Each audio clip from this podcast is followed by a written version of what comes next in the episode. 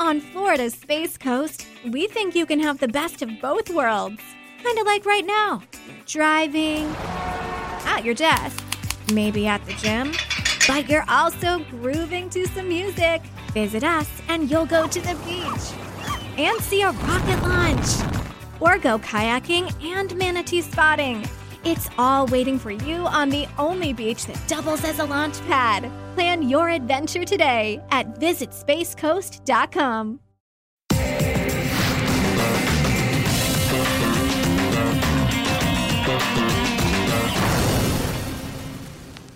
Hi, everyone, and welcome to Cricket Unfiltered, the News Corp cricket podcast. I'm your host, Andrew Menzel, aka Menners, and joining me today is News Corp's finest. Firstly, I have Chief Cricket Writer for The Australian, a man who prefers rock music and test match cricket over the bubblegum Big Bash League. I think if Peter Lalor were a cricketer, he would have the grace and flamboyancy of Brian Lara at the crease and perhaps a touch of his social skills. Welcome to the show, Pete. How are you? Does that mean I pull chicks? Well, just Oh. staying out late and getting into trouble. Dig me, yeah. okay.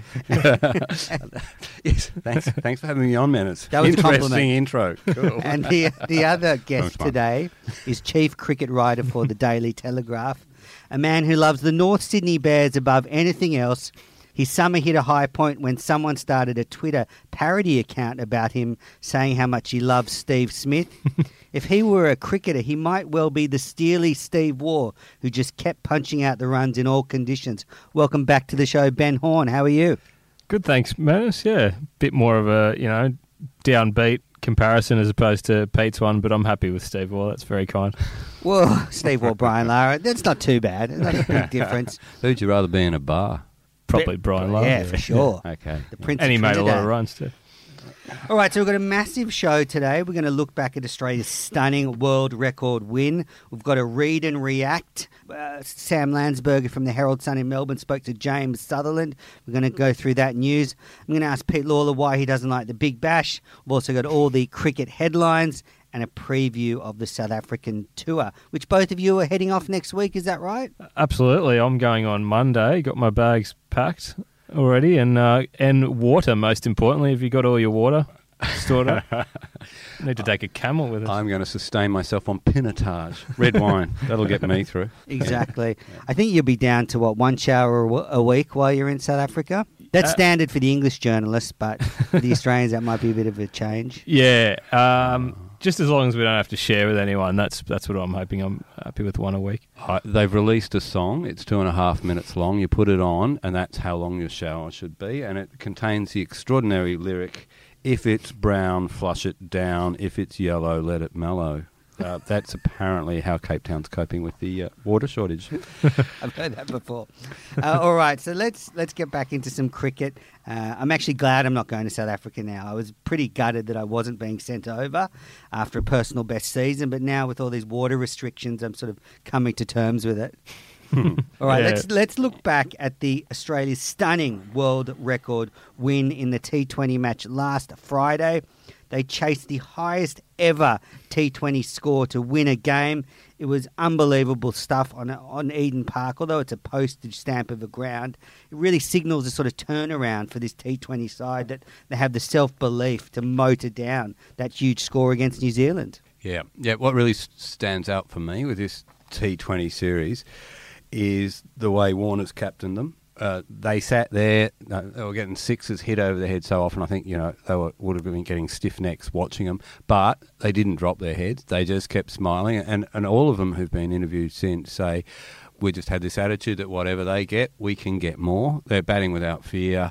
It's quite interesting to watch, isn't it? Uh, David Warner captaining an Australian cricket team. He, he I, I think he sort of defined him, his captaincy approach as opposed to Smith's, and and creates an interesting scenario for the future, doesn't it? Not with the Test team, but with the T20 team. Yeah, well, Steve Smith hasn't played a T20 for Australia since the last World Cup, which was in 2016. So he's missed, I think, close to 20 T20 internationals. So unless that can turn around, I mean, I, I can't see why they shouldn't um, let Dave Warner captain the T20 side. They've seen that it's a specialist uh, format. They've got they're looking at a specialist coach in Ricky Ponting. They've now got a specialist selector in Mark Waugh who watches the Big Bash It's a full time job.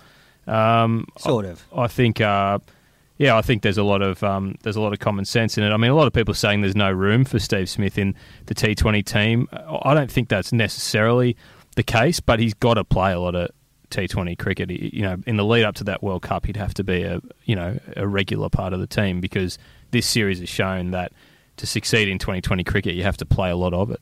'Cause Australia are pretty keen to sort of have a team with a, its own identity so that they can focus on it, can't they? But I, I know that they've also worked out the FTP or are trying to work out the FTP so that they will get that run in Mm. where the T20 will be prioritised. This this model, it's it's interesting. It's like that one that what was the first cup? Was that 2007 or 8? I can't remember. Uh, 2007, I reckon. Mhm. Um, India stumbled on this model because India didn't take to T20 seriously in, in 2007. None of their senior players went. They sent over a young bloke called MS Dhoni, the wicket keeper, as Mm. captain, and they won. And the, and the world changed in an instant, didn't it? But uh, interesting you say that about Smith. I mean, God, he's worth $2 million to play in the Mm. IPL. He must be a good T20 player if he's worth that I much. don't Yeah. think it's about his ability, Smith. I think it's about his capacity to lead Australia in all three formats. And if he's going to keep resting in these T20 games, then you sort of can't just parachute in to captain the side for a World Cup. Uh, it doesn't seem fair almost. It's like David Warner should be given some time to mould a side leading up to the World Cup. And if Smith can fit in as a player, that works. I mean, it works for Joe Root in the white ball game for England. It could work for Australia in T20 cricket. I think, I mean, Smith would come in, maybe Stark would come in, maybe Mitch Marsh, but there's not many of the Test side who you would No. lock into this T20 side. The, uh, the one interesting thing for mine is, you know, Ricky Ponting is being, um, you know, basically headhunted for this head coaching position. Once Darren Lehmann's gone, they'll they'll split the coaching roles, and Ricky Ponting will coach the T20 side. And he will coach the Test side. and, and he and um, Ponting is on record saying that he doesn't think that Steve Smith can continue to captain all three forms long into the future. It's just too much of a of a workload. So relieving Steve Smith of the T20 captaincy isn't, as you said, isn't a knock on him, Unless but it he may wants to it give may up the IPL, preserve him as a give up two test million player for bucks to longer. get a seven weeks off. But you know what's not resolved. I mean, if you say that uh, it's too much to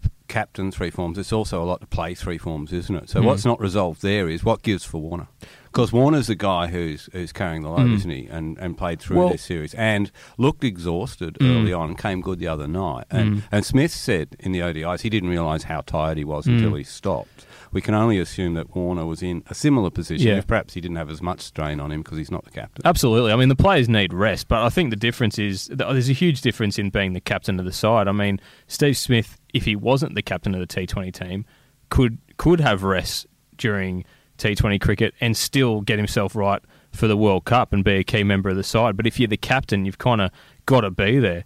Um, but yeah, they have to find ways to give Warner a rest in, in other ways, I suppose. But you look at Joe Root, I think is a perfect example. He's the captain of the Test side. You know, he was really tired by the end of that. Came into the one day series, still played the one day series, but didn't have that responsibility hanging over him and, and looked like he really relished it. So, you know, Steve Smith wants to keep captaining all three forms, but if if if he find if you know the decision's made, he may find it it actually helps him. I think as well, Warner and Smith are different characters. I think Smith takes on board a lot of the, the stress and the pressure. I think David Warner is naturally able to switch off a bit more on his downtime, which sort of eases the burden. I mean, it's well known that Smith doesn't sleep. Well, that's Mm, not going to be much point, good for yeah. you, is it? Yeah, it's a good point. Um, so, look, it could be a huge turnaround for the Aussie T20 side. They could be number one in the world if they win the final against New Zealand this week, which would just signify, I guess, the vagaries of the rankings, but also we've won what, six in a row if we win the final. Yeah, I mean, it, it is a format that anyone on their day can win. I mean, that's just a fact. But y- obviously, there's there's a strategy to playing this uh, game to give yourself the best chance of winning. And Australia just have had no idea what that is for a few years. But I think you know the key is pick, picking guys who play a lot of T20 cricket and picking guys who are in form. I mean, Darcy Short has been excellent in these matches, but if it comes to the World Cup in a couple of years' time and he's not in form, you go with the guy who is. I think more than any other format, you've got to reward form at that time. I think that that's absolutely crucial. All right, so let's move on from the T20 series to read and react. A great article from our colleague, in inverted commas, Sam Landsberger at the Herald Sun in Melbourne. He spoke to James Sutherland last week, and James revealed a few things about what they're thinking about next week. And having Pete and Ben here, I thought it was a perfect time to go through some of this news. Well, James has revealed what I think a lot of people thought was going to happen that they are looking at a full 14 game per club Big Bash season with each team playing home and away against every every team. So that's on the drawing board. Do you guys think that's a good idea or a bad idea? Bad idea on the face of it. I need to know more about it, but um, I it's too many games already.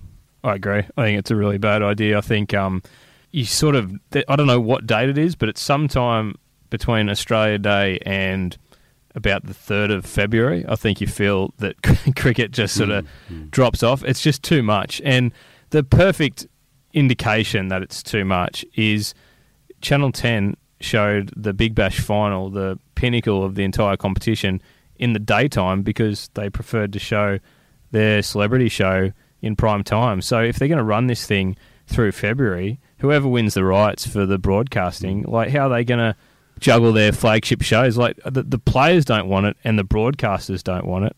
H- How's it going to work? I did. There is one element of it that I have some two elements of it, of it I have some sympathy for. I mean, Sutherland and Cricket Australia only think about one thing, and that's how only measure themselves against one thing, and that's the AFL. You know, Mm. they're just totally obsessed. They live in Melbourne every day. They read the Herald Sun, and that, you know they feel like they're losing the weeing contest that is the sports administration in this country. I like the idea if they take the finals into the first, if they go into the first two weeks of February, but finals only. So you play the finals on the week, the Friday night, the Saturday night, the Sunday night, or that sort of scenario, Mm. and you split it up and you have a top four final system. That works for me. It also takes a bit of February, like you know, stakes a fit, bit of February back, which they've conceded in previous years. It, I mean, you only have to look at the timing of that interview. I mean, maybe I'm old and cynical, but that, that dropped just as the AFLX was about to start. And it's the AFLX and the AFLW. Mm. Um, we're going to run out of letters in the alphabet one day for all these little formats that really concern Cricket Mm. Australia by being there in February. Um, God, you reckon I don't like BBL? Ask me about AFLX. God, that's abysmal. Yeah, I mean, why bother taking on AFLX? I mean, it's one of the worst things I've ever seen on TV. But I, I think um, the with the um, with the Big Bash, I mean, uh, what Cricket Australia should be looking at is other like. There's no reason to just look at the AFL. What about the NFL in America, which is probably the biggest sports league in the world? Mm. It only has about 14 or 15 matches. Like it's a less is more approach, and that's how the Big Bash works. Like I, I just think it just goes for way too long once you start getting into February. The beauty of it is that it's just it's just there. It's in that spot and then you have the finals and it's done. Like, I mean, yeah, I, I don't mind the idea of the finals being on the weekend, but waiting a week between matches, I mean, people, it, it just loses its momentum. I think. Yeah, when you're getting it every night, it's not special, is it? Mm. Yeah. Mm. Cricket. Yeah. I don't know. I think I kind of disagree. But like, what about when I was growing up? You would have the Adelaide Test on Australia Day weekend, and then they would play the fifth Test sort of first week or two of February in Perth. And it felt like the cricket season went on longer, and people were prepared to stick in there and watch the cricket season through February while it was still good weather, and then you know March, April, the footy kicks in. So I think there is some merit to Cricket Australia trying to reclaim February as a cricket month. That you know this is time to don't switch over to the AFLX or the AFLW. Stick with cricket through February. So I think that has some merit. He said though another thing he said, which I think is a great idea. They want to move the women's Big Bash to sort of October, November, early December, Yep. and give that its own airspace. And I know as a cricket fan, I would like to watch more of the women's Big Bash league, but you know, you try and fit that in with the men's Big Bash, the Test matches, your wife and kids. It's it's something get- misses out, and it's usually the women's Big Bash. So if it had its own window, you could really sort of sink your teeth into it. I I th- personally, I think that if there's dead air that cricket should be trying to reclaim, it's like October, November. I mean, I, you know, the footy finishes and it's over. in February, you can't stop the, the tidal wave of people being geared up for the footy season. I mean, why fight that? I mean, hmm. the, cricket, I don't think is competing against the AFL and the NRL. Like, I just think it should it should nail the time of year that it has and just do it do it well. And I think they've made a couple of good moves. I like the fact that we're going to see Test matches into January next year and the one day stuff coming beforehand in November, December. Yeah. I, I think that's a good approach. So they're doing things right. I just don't think they need to worry about February. Like, why aren't we playing Test cricket in January every year? Mm. It's just nonsense. I mean, you complain that you know th- this talk that Test cricket's dying and we've got to do things to bring the crowds back and things like that. Get the crowds back by putting the bloody cricket on during the holidays. Mm. Test cricket's done before anybody's had a chance to take a breath and realise that it's summer holidays. You know, the only tests that people really get to go to are Melbourne and Sydney, aren't they? Up until then, the kids are still at school, everyone's still at work. It's wide open. I mean, you don't need to play day night cricket to Mm. get people back to the cricket. Put it on when they've got a holiday and they can come. yeah, Well, as usual, money talks. Next year, India are coming. They said they're coming later, which pushes Cricket Australia's schedule back, and the fans will win. We might see what two tests against Sri Lanka in January. They're looking at Australia Day weekend in Adelaide as a possibility for Mm. at least Australia Day weekend somewhere uh, holding a test match. So there's, that's going to be interesting how they balance the Big Bash with that test match. particularly if they're day night tests, which I Mm. think is a consideration. I don't think they'll play uh, that um, Australia Day match in Adelaide. I, don't, I think. yeah, they'll I think play Adela- India in Ad- Adelaide. Adelaide were, off- were offered the option, to my understanding, of you get India like Mm. earlier, or you get a day night later against a second ranked team, Mm. um, and yeah, they don't want that. I mean, I'm yeah. pretty and it's sure- a big, big event, isn't it? The day night test in Adelaide. It's a great event. Yeah. actually. The smart money, I think, would be on Adelaide for the first test of the summer against India, second test in, in Perth, then Melbourne, Sydney, and then Mm. the, the two tests against Sri Lanka will be in Brisbane and Canberra. Yeah, that's what I'm hearing. And, uh, the only thing I was hearing is uh, it's down between Adelaide and Perth for the first test of the summer. Mhm. You know, where where do they play it? I have one concern, uh, sort of aside from this, is the way Australia's treating its domestic 50 over comp. So, you know, we're talking about all these, you know, expanding this and expanding that. Well, the domestic competitions are going to suffer. The Sheffield Shield's going to be further squashed into a tight window. I don't know how they're going to do that. Started earlier. And the 50 over comp, that's sort of a warm up to the season. I don't know what if they're going to scrap that altogether or further make it smaller, which which I just don't know if that's going to adversely affect the way we play 50 over cricket if our domestic players just aren't playing. It's a tough one. I mean, there, there is yeah, there, there is a point where there's not much more cricket Australia can do. I mean, there's just so much cricket on. Yeah. How do you fit it in? So it's hard to criticise them for how they handle the, the Shield and, and the 50 over comp. I like the way they do the 50 over comp. Me I- too. I, think a couple of weeks, it's just people can focus on it. It, it. You know, the problem is that it's nowhere near when they play 50 over cricket. But what are you going to do? I mean, I think the Big Bash is still works as a decent kind of uh, build up for the 50 over stuff. So I wouldn't change that. In fact, I'd I'd probably go back to trying to have it more in the one city, not being biased, but um, when it was in Sydney, it was pretty good for you. yeah. Well, I just think it, it helps the whole continuity of the competition. I just think if they could split it up like the Shield, so the first half of the one day comp and the first half of the Shield at the beginning, and then the second half the one day comp and the Shield at the end. At least if you're a player that gets injured, say the, you're not going to miss the whole 50 over comp and therefore not, not play that form of the game. Hmm, possible, yeah. Mm. All right, now we're going to take a quick break and then we're going to be back to find out why Pete doesn't like the Big Bash.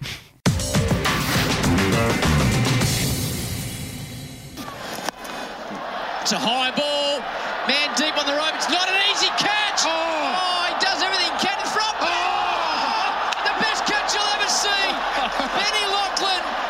Takes it, throws it back 30 metres, and the catch is taken. That is an absolute special. No, Howie, I think we have seen the greatest outfield catch ever taken. When did the Big Bash start? Welcome back Uh, to Cricket Unfiltered, the News Corp cricket podcast. I'm here with Pete and Ben. So, Pete, did you ever get to watch the Big Bash? I tried.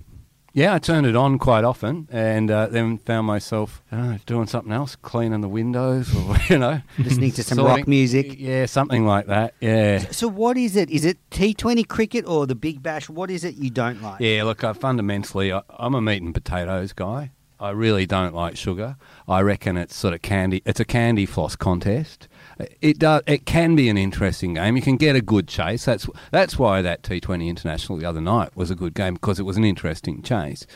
But uh, it, it lacks substance. The fact that you get it every night for a month, it's like it becomes like wallpaper, and it doesn't seem to have any uh, context or meaning. Um, and I still can't work out who plays for what team or whatever. But look, there have been seasons where I've enjoyed it, and I particularly like it, it had that uh, novelty factor when it first started. I enjoyed it then. It got that uh, second wind when Cha- Channel Ten took over, and we really enjoyed the job that they did with it that's kind of wearing off on me now. I'm not saying that I don't enjoy the job, but you know, I used to just watch it to listen to um, Punter and Flam and Junior and those guys talking about cricket. That was that was enough for me.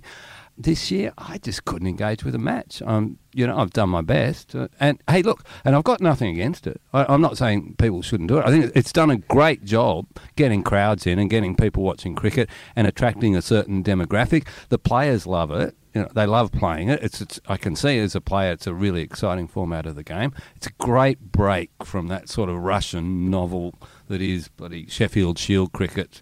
You know, where you're trudging around the country and uh, one mistake, you know, you go, you travel all the way to Perth and you miss out in the first innings and you don't get you don't get to do anything else for the rest of the match. But yeah, I don't know, just doesn't work with me, mate. You know, it's like me- high waisted trousers. I never liked them. You know. Well, it reminds Tried. me of like a, a football season almost, the Big Bash. That that, that the teams and the the matches sort of they they sort of blend together a bit like a football season, and you sort of have to sort of look beyond the minutia for the sort of overarching plot lines and the the stories between the teams and the history. I, I think um, Pete is right to a certain extent, and that's but that's why I think that it's so. It's why it's so important that they don't lengthen the season. I mean, I think that the less is more approach is the perfect way to avoid what you're talking about. I actually found this year that the you know just the you could see when Adelaide won that competition, particularly in the semi final, which was really close that they won, how much it means to the players, and I think that that that will that helps people understand that this actually matters. And I think more than you know, increasingly, I've got the feeling that the Big Bash it, it does matter who wins, and so I think it's it's growing to that level. I think when it first started, it's like oh the pink team's playing the green team, and you know it's just all good fun. But I think it is getting more meaningful now. But to maintain that, I think they need to keep the season um, brief. That that's my opinion, but. Yeah. Well, two, two, two responses to that about the um, who matters who wins or loses. The commentators often say that when the Big Bash started, the crowds would cheer both sides, but now they've really noticed that the, the home crowds are much more parochial. They don't cheer the opposition as much. So I think we're seeing people really start to adopt their teams and feel attached to them more than we've seen before in the past. Like the Sixers and the crowd there really gets behind their team now and it's you know in Adelaide and Perth, whereas before it was just as you say, just cheer on some good cricket. Let's see. Mm. Yeah, some well, see, and I never grew up with a team, so you know, never Yeah. adopted. I've always just covered the game, so Yeah, yeah. I, I miss that tribalism. It doesn't get me in. But the yeah. players are really against expanding the comp. That They is are, the thing. yeah. You know, you speak to the players; they all are worried about what they will do to the comp if they lengthen it too much. The um the, the other thing I think about this season in particular, and I'm probably not the best person to comment, man, as you you would have watched much more of it than me, but I just didn't think the standard was as good this year. Like in previous years, there's been so many of these cliffhanger matches and amazing things happening. You know, and admittedly, I don't watch every match, but um, I I just thought it lacked that edge this year. I thought perhaps the standard was a little bit Mm. well, down. The, fielding was pretty average, wasn't it, all year? And the umpiring. Mm. Which is which is probably another warning Yeah. against. And to Cricket Australia's credit, they, they haven't rushed into this at all. But I think it's a warning against getting more teams in. I don't I don't think we've got enough players. The other really, the other interesting factor here, just before we move on, um, is that the broadcasters, when I talk to them, don't don't see that uh, more is more.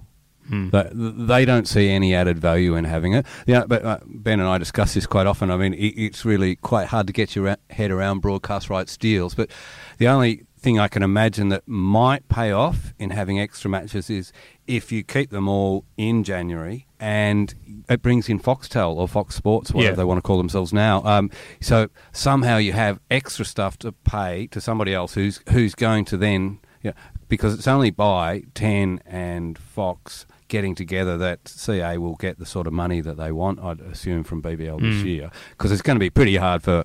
Ten to turn around and say, "Oh, let's let's triple what you paid we paid you last time," because I, I don't imagine that they're writing those sorts of pro- that that turns a profit into a loss pretty quickly. Mm. I'd suggest. Yeah, that's a good point. I mean, if they are able to get more games in without pushing it into February, then I don't have an issue with that, and and that certainly would help the broadcast deal. I think the, the broadcasters, the reason why the Big Bash, well, one of the reasons why the Big Bash is so attractive is because it is the ultimate build up to their big marquee shows. I mean, that's what you know. Seven when they have the tennis, they flog um, My Kitchen Rules. The Big Bash flogs the Cele- Celebrity Jungle show, and um, that's the whole. That's the whole point. Do you really not know the name? Uh, I'm a celebrity. Get me out of here. Okay, I was just checking. It- it- but they want it to build up to that, not get in the way. And if it goes into February, it'll be getting in the way. That's the start of ratings period. These shows don't run one night a week; they're on like four nights a week. Apparently, I don't, I don't watch much TV, but um, I'm a cricket fan. Get me out of here. yeah.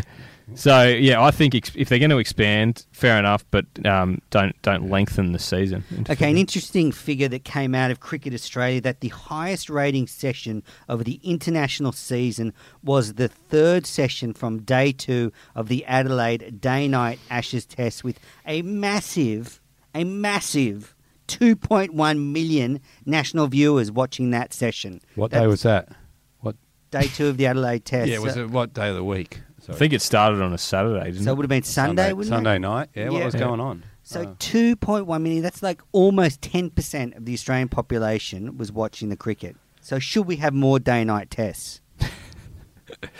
Uh, Now, Pete hates the day-night tests. And Look, I reckon Adelaide thing's a fantastic spectacle, but yeah, more day night tests. I'm not so sure. I'm not sure the broadcasters want it, mate. Um, Yeah. you know, I, I think I, I, I did I like the Brisbane one, but I wouldn't go any more than Adelaide and Brisbane. Why do you, you don't need it in Perth? You don't need it in Sydney. You don't need it in Melbourne. well, Perth's got the time difference for the Yeah. eastern states with the peak hour, peak time. I thought the day night test livened the the Gabba test up actually, but A- Adelaide could probably survive just as a day test. people reckon that the day night test um, brings is better for the broadcasters, and, and, and it is on some, but on some levels, but on other levels, they tell me that it's not because. Day tests, you're actually writing your ads into a part of your programming where you're not normally getting those ads. So, you know, you get all that stuff that comes with test cricket. You move it into the evening, you're writing those ads into that space where you're normally getting that Mm. sort of advertising anyway. Mm. So it was already working that part of the night, and they already, you know, uh, from a revenue point of view, up to a point. But I just don't like working at night. it's a, a completely selfish point of view. Yeah. yeah. yeah, I think I want to finish two, work and go out to dinner. Season. yeah. I think Yeah, I think I think the mix Brisbane- works. Yeah. All right, now let's get to the week of cricket headlines brought to you by the Daily Telegraph and the Australian because Pete's here.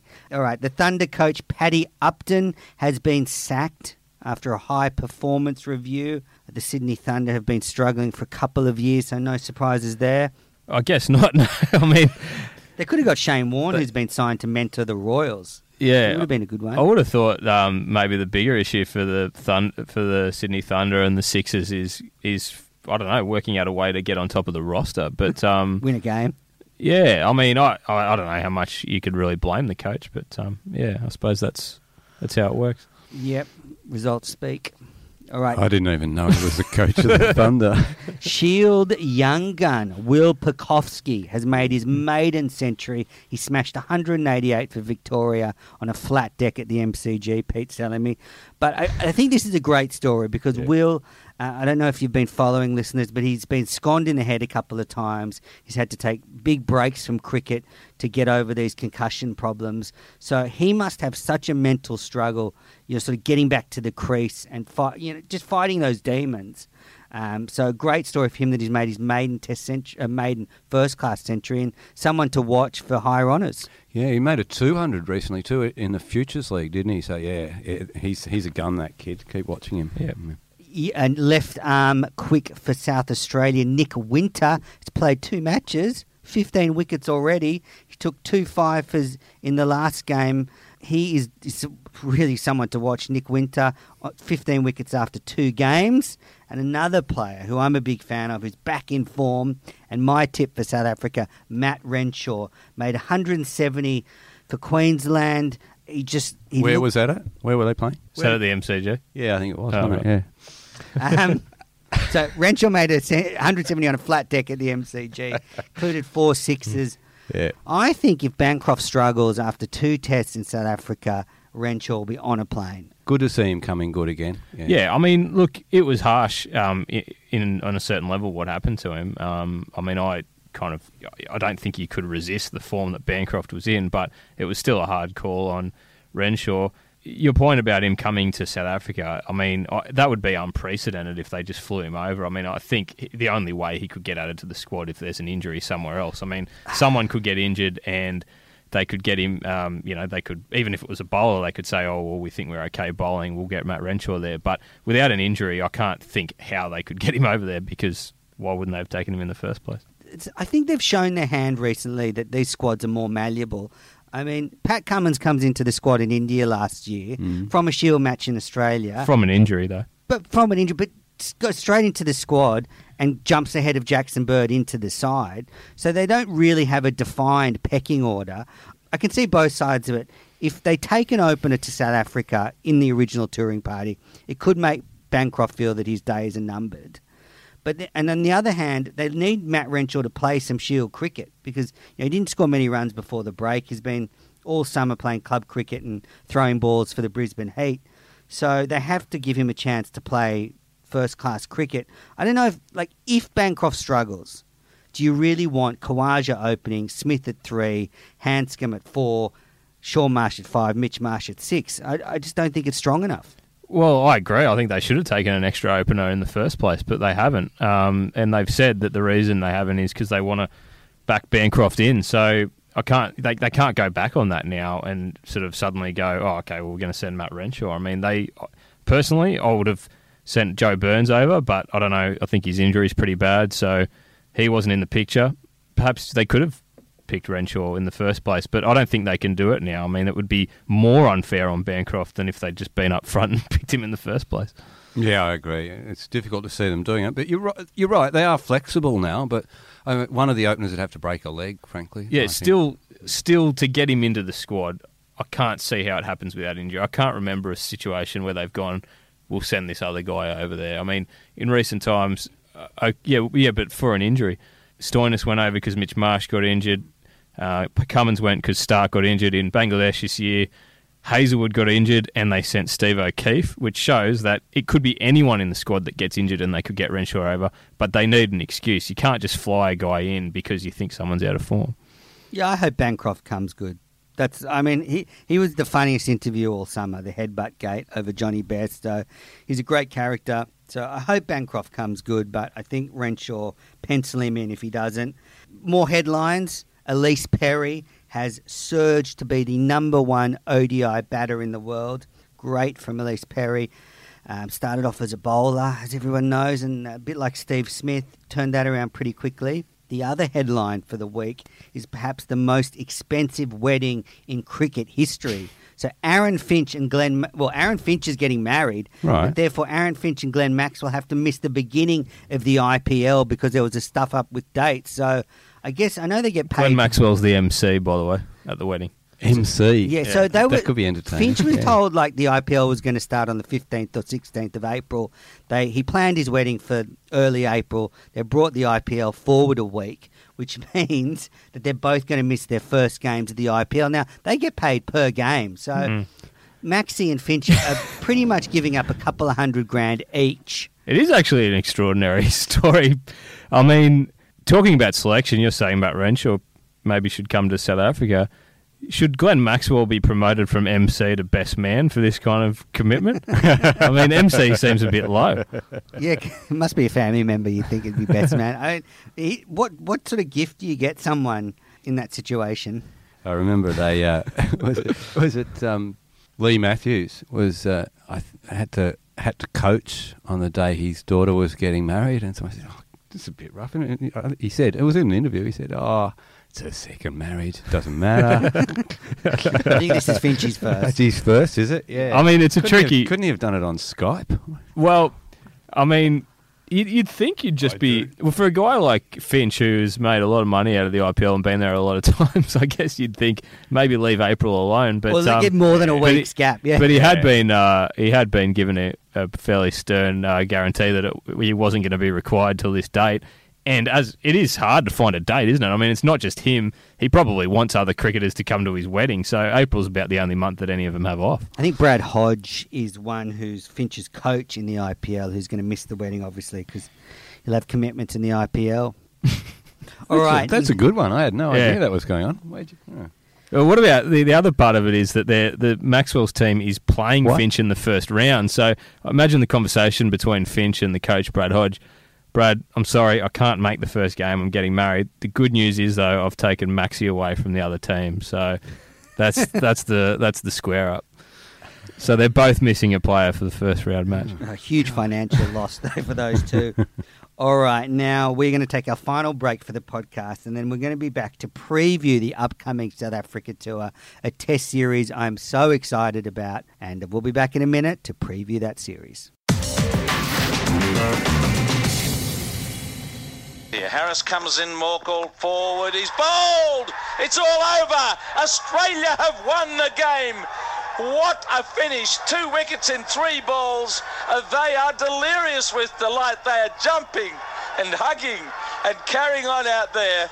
It's like a team that's won an FA Cup final. You're listening to Cricket Unfiltered. That was the great Jim Maxwell commentating Australia's famous victory in the last tour of South Africa. I'm here with Pete and Ben. Now, I was, I think it was like three in the morning Aussie time.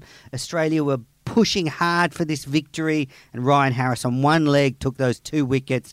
I remember jumping around my living room, almost waking up my wife and kids. But Pete, you were there, weren't you? Yeah, I was. I was. It was an incredible effort. I mean, you know, there's a book in what Ryan Harris went through that day. He was lying on bed. He couldn't get that leg up and out of bed in the morning. They thought no chance to play.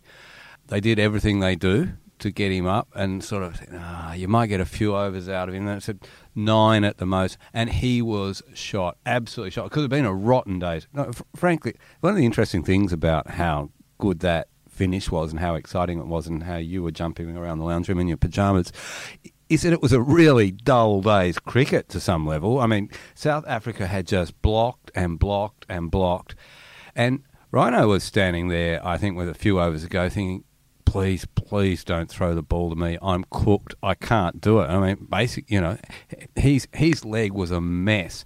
But when Pup asked, he said, yeah, yeah, I'm all right to do it. And it was a sensational bit of bowling. It was f- one of the great tests, that one. What a Pup got great- roughed up so much by Morne Morkel. Do you remember that? I think Broke a Mm. couple of ribs. couple of ribs, Hmm. finger even maybe. He got hit all over the place, but didn't go out. It was one of the best innings I've ever seen Pup Hmm. play. One of the bravest. I mean, I would argue that the Australia South Africa Test series, since readmission, going right back to the mid 90s, have been consistently the best Test cricket available to watch, especially when Australia is concerned. That they just seem to be these seesawing battles.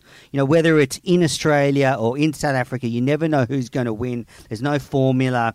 You know, South Africa have beaten us three times here in a row. We haven't lost a series since they were readmitted to Test cricket. It, it really is the showpiece Test match series for Australia. Oh, I've uh, I've done three series there: 2009, 2011, 2014, and they were three of the best cricket series I've ever seen. 2009 was just stunning with That was um, Mitch Johnson and Yeah, Phil Phil, Hughes. Hughes. Well, Philip Hughes made his debut. I seem to, I actually remember him getting out getting out fourth ball more than I do the double hundred. So I do remember that six that he hit. Was it that was at Durban, wasn't it, to bring up the hundred? Jono out of control, so good. Pup, Pup, and um, Ricky Ponting's innings in that first Test match it was sensational Marcus to watch. North. Marcus North made a Brilliant 100, 100. 100 on debut. That's just, I mean, that's the first test in 2009. Then you move to the, the series that we covered together, Ben, and you can run us Mm. through some of the highlights of that. in apart from meeting 2011. me. I mean, yeah, people don't look too favourably on um, yeah. on two Test series, do they? But i i this was the best two Test series in the history of cricket, and you couldn't have got two tests that were, were were further apart. I mean, the first match was over in two and a half days. Australia bowled out for forty seven, That bit's going out of the show. and you Wow, know, that was one of the more extraordinary days of cricket you would ever yeah. see. I mean, Yeah. South Africa themselves were bowled out for hundred, I think. So I mean, it was forty seven was average average batting, but Mm. it was like unbelievable conditions for the bowlers. Philander and Shane Watson both took five wickets each and broke each other's record for the fastest five wicket haul from first wicket to last. Wa- I think Watson set it, and then Philander broke it um, a, a couple of hours later. And then the the second test was one of the great cliffhangers. Went down to you know maybe the last half hour of the day. Oh, Um, you know, Australia stunning. chasing. It was a it was a record chase, wasn't it? Mm. For that ground, at least. Yeah. It was a, it was Cummins high and, and again Mitchell Johnson with the bat. Mitchell Johnson Well, that was, was, actually Cummins' the hero. debut, wasn't it? That his famous debut. Yeah. Yeah. Six Man of the match. debut. man of the match. Hit yeah. the winning runs. Khawaja batted really well in that innings with Ricky Ponting earlier when it was really difficult to bat. Mm. Hads batted well. Mitch and the, the Mitch Johnson scenario was playing out in the background of that test because he was shot. You Foot, know, he foot was was gone. Yeah. Uh, no, uh, he's shot mentally. Oh, right. He Yeah, yeah, shot yeah. mentally, and then he went out there and he, I think he went out there. They still needed quite a bit to get, Mm. and uh, he, he he took a, a heave at one, missed it completely. Um, Michael Clarke sent out a message to him: "If you're not going to bat seriously, mate, just get out. We don't want you out there."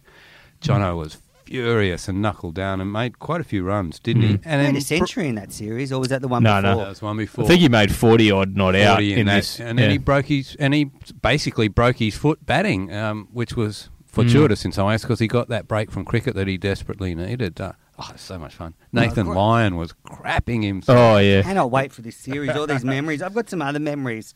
Well, A- Allan Border famously played his last Test innings in South Africa, forty odd not out to bat the side to a draw. Ben's not old enough to remember that. Shane Warne had a very famous send off of Andrew Hudson. Uh, ben won't remember that one, but Warne absolutely gave it to him. And I think he copped a fine for that one. Merv Hughes tried to kill a South African fan with his bat while coming off the Wanderers ground in one match. I think there'll be a bit of sledging from the South African crowd towards the Oh, Aussie they are team. feral. But I don't- feral South African. I don't know if any of our players will come back at them with a bat. I remember Mark Waugh making a brilliant hundred over there when Australia chased down about 280 on a wearing wicket when Australia couldn't chase small totals, and he just played one of his best Test centuries over there. You know, we haven't lost a series there since readmission. There've been 14 series there. We've only ever lost two. I guess moving to this series, do we start as favourites? It's a hard one to read. I, I've, I've been thinking about it. I think maybe maybe Australia does start slight favourites, but it's really hard. I'm, I know this sounds very very simplistic analysis, which is what I specialise in, but it will come down to um, to the batting one. And I mean, there's no doubt that both bowling attacks are world class. Um, there's no question about Australia's quicks or South Africa's quicks. It's going to come down to who can actually survive these conditions because we're not going to see the flat wickets that we get in Australia. These wickets will do something, at least in Johannesburg and Cape Town, from the evidence of the Indian series, they're going to do a lot. So the batting is going to is going to decide it, and um, De Villiers. De Villiers uh, will be interesting, and and um, Steve Smith. I mean, the worry with the South African side is below, De, and I suppose to a certain extent the Australian team, but below De Villiers and Amla. I uh, don't know whether there's much else there. Are we potentially seeing perhaps the two greatest bowling attacks in a series since what? I don't know. The West Indies went up against uh, um, some of those Australian attacks. Mm. Um, it, it is really exciting to go there and watch those people bowl. Uh, They are. That's a very good bowling attack that South Africa's got. Not sure about the fitness of Steyn, Mm. whether he'll get through there. Um, not sure that it matters because they seem to just pluck these guys out of the sky, don't What, they? Ngidi is the one who made his debut against Mm. India. Good man. Uh, yeah. Steyn didn't play last series against Australia down under, and South Africa still won. AB de Villiers. Well, he got, he broke down in a test, test, and they yeah. still won. yeah. Yeah, and they've brought in this Ngidi, but uh, pre, you know, prior to that, they've brought in Rabada, Yeah. who's still young and is the best bowler in the world. They, they just seem to pluck him off trees. And and Morkel's you know? probably been harshly treated the last couple of years because he seems to be the one that often misses out. But if you ask um, batsmen, you know, Hmm. bowlers that they least like facing, Morkel seems to consistently feature. Well, how exciting was that last series that South Africa played? And Morkel, I reckon, bowled the best he's bowled in his life. Uh, they're not quick, are they? Fast bowlers. I know that sounds a bit self-contradictory, but uh, he's finally got the right lengths. Mm. He was a, a two-length bowler always, Morkel, wasn't he? Oh, you know, I, I pitch it at your head or I pitch it at your toes. I really think that he had his lengths right in that Mm. series against India, and uh, I remember turning on that first Test match against India and just getting so excited by the Mm. quality of the cricket that was being played. Yeah, I mean, I'm interested to see. Uh, firstly, um, I suppose whether Steve Smith can produce for a third big series in a row. I mean, he's done it in India, he's done it in the Ashes. Can he go again and deliver against South Africa in another marquee series? And the other one is, you know, the the other players around. I mean, players like Shaun Marsh and Mitch Marsh who stood up in the Ashes, hmm. Khawaja, Bancroft. You know, they they did their job in Australia. Can they do it overseas when the wicket's actually doing a lot? I mean, that's going to be really interesting. I don't have a lot of faith in that, but I think you'd be crazy in a, as Australian supporter, the seeing the way we've played on wickets with a bit of movement, to have too much faith, because you know Shaun Marsh and Mitch Marsh generally hard wicket players, but given the right conditions in South Africa, the ball comes onto the bat, so they might, they could get away. Bancroft up the top of the order.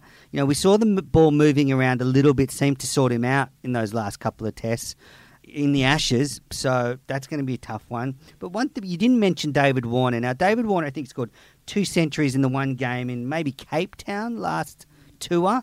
I mean, this is a tailor-made series for him.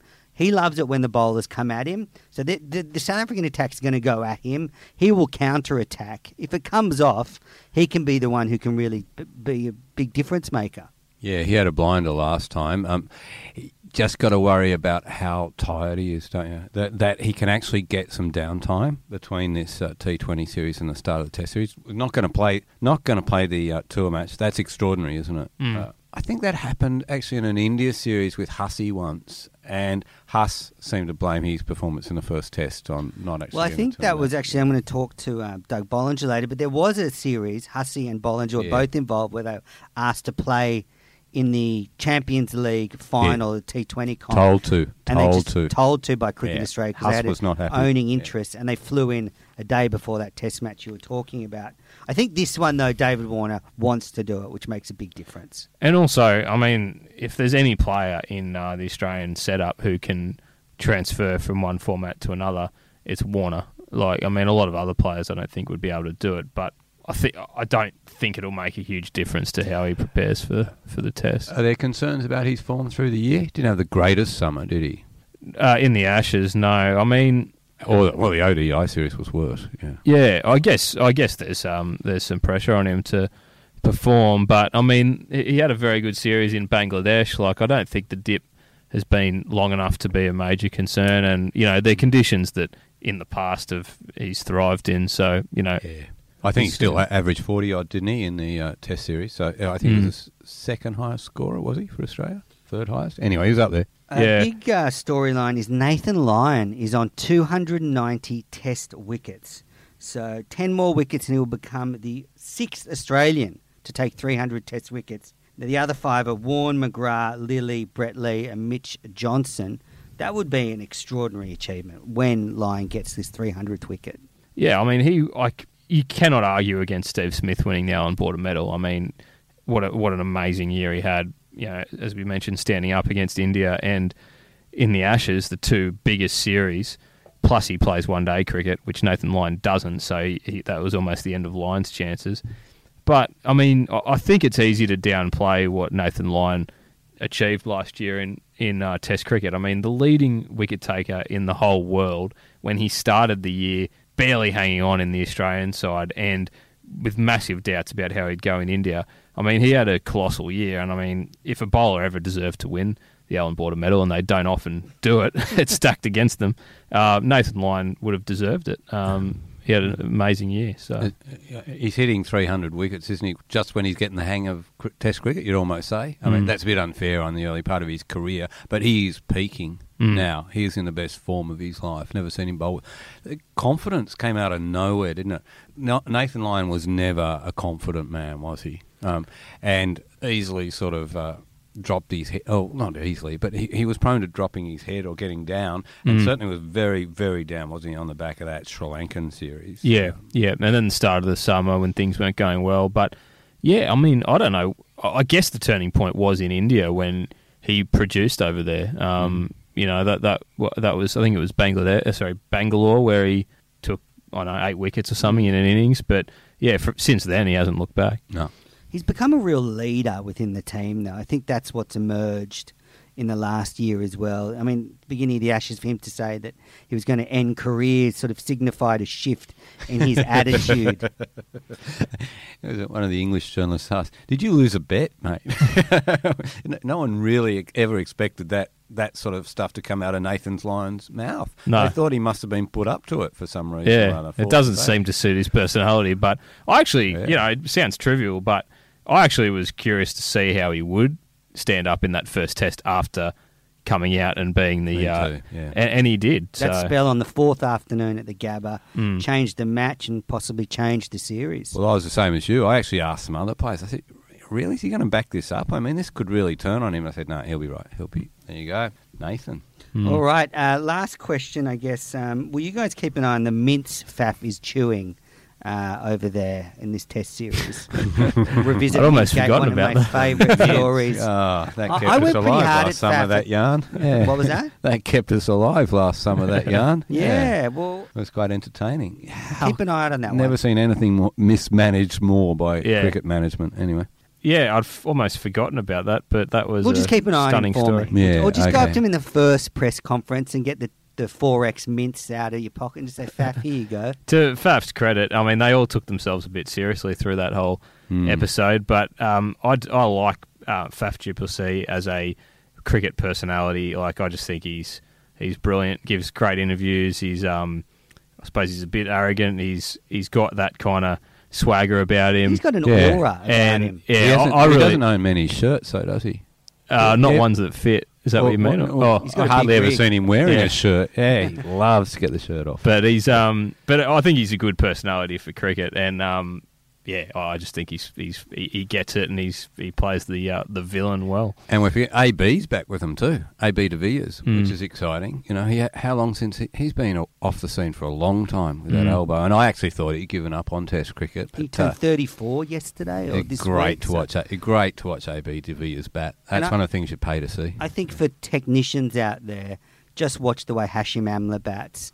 There is not really a better timer or a more elegant player to watch, probably in both sides, than Hashim Amla. So we're going to have a ding dong series. Both teams full of stars, both teams with fiery, fast bowlers. Yeah. You guys must be dripping with excitement.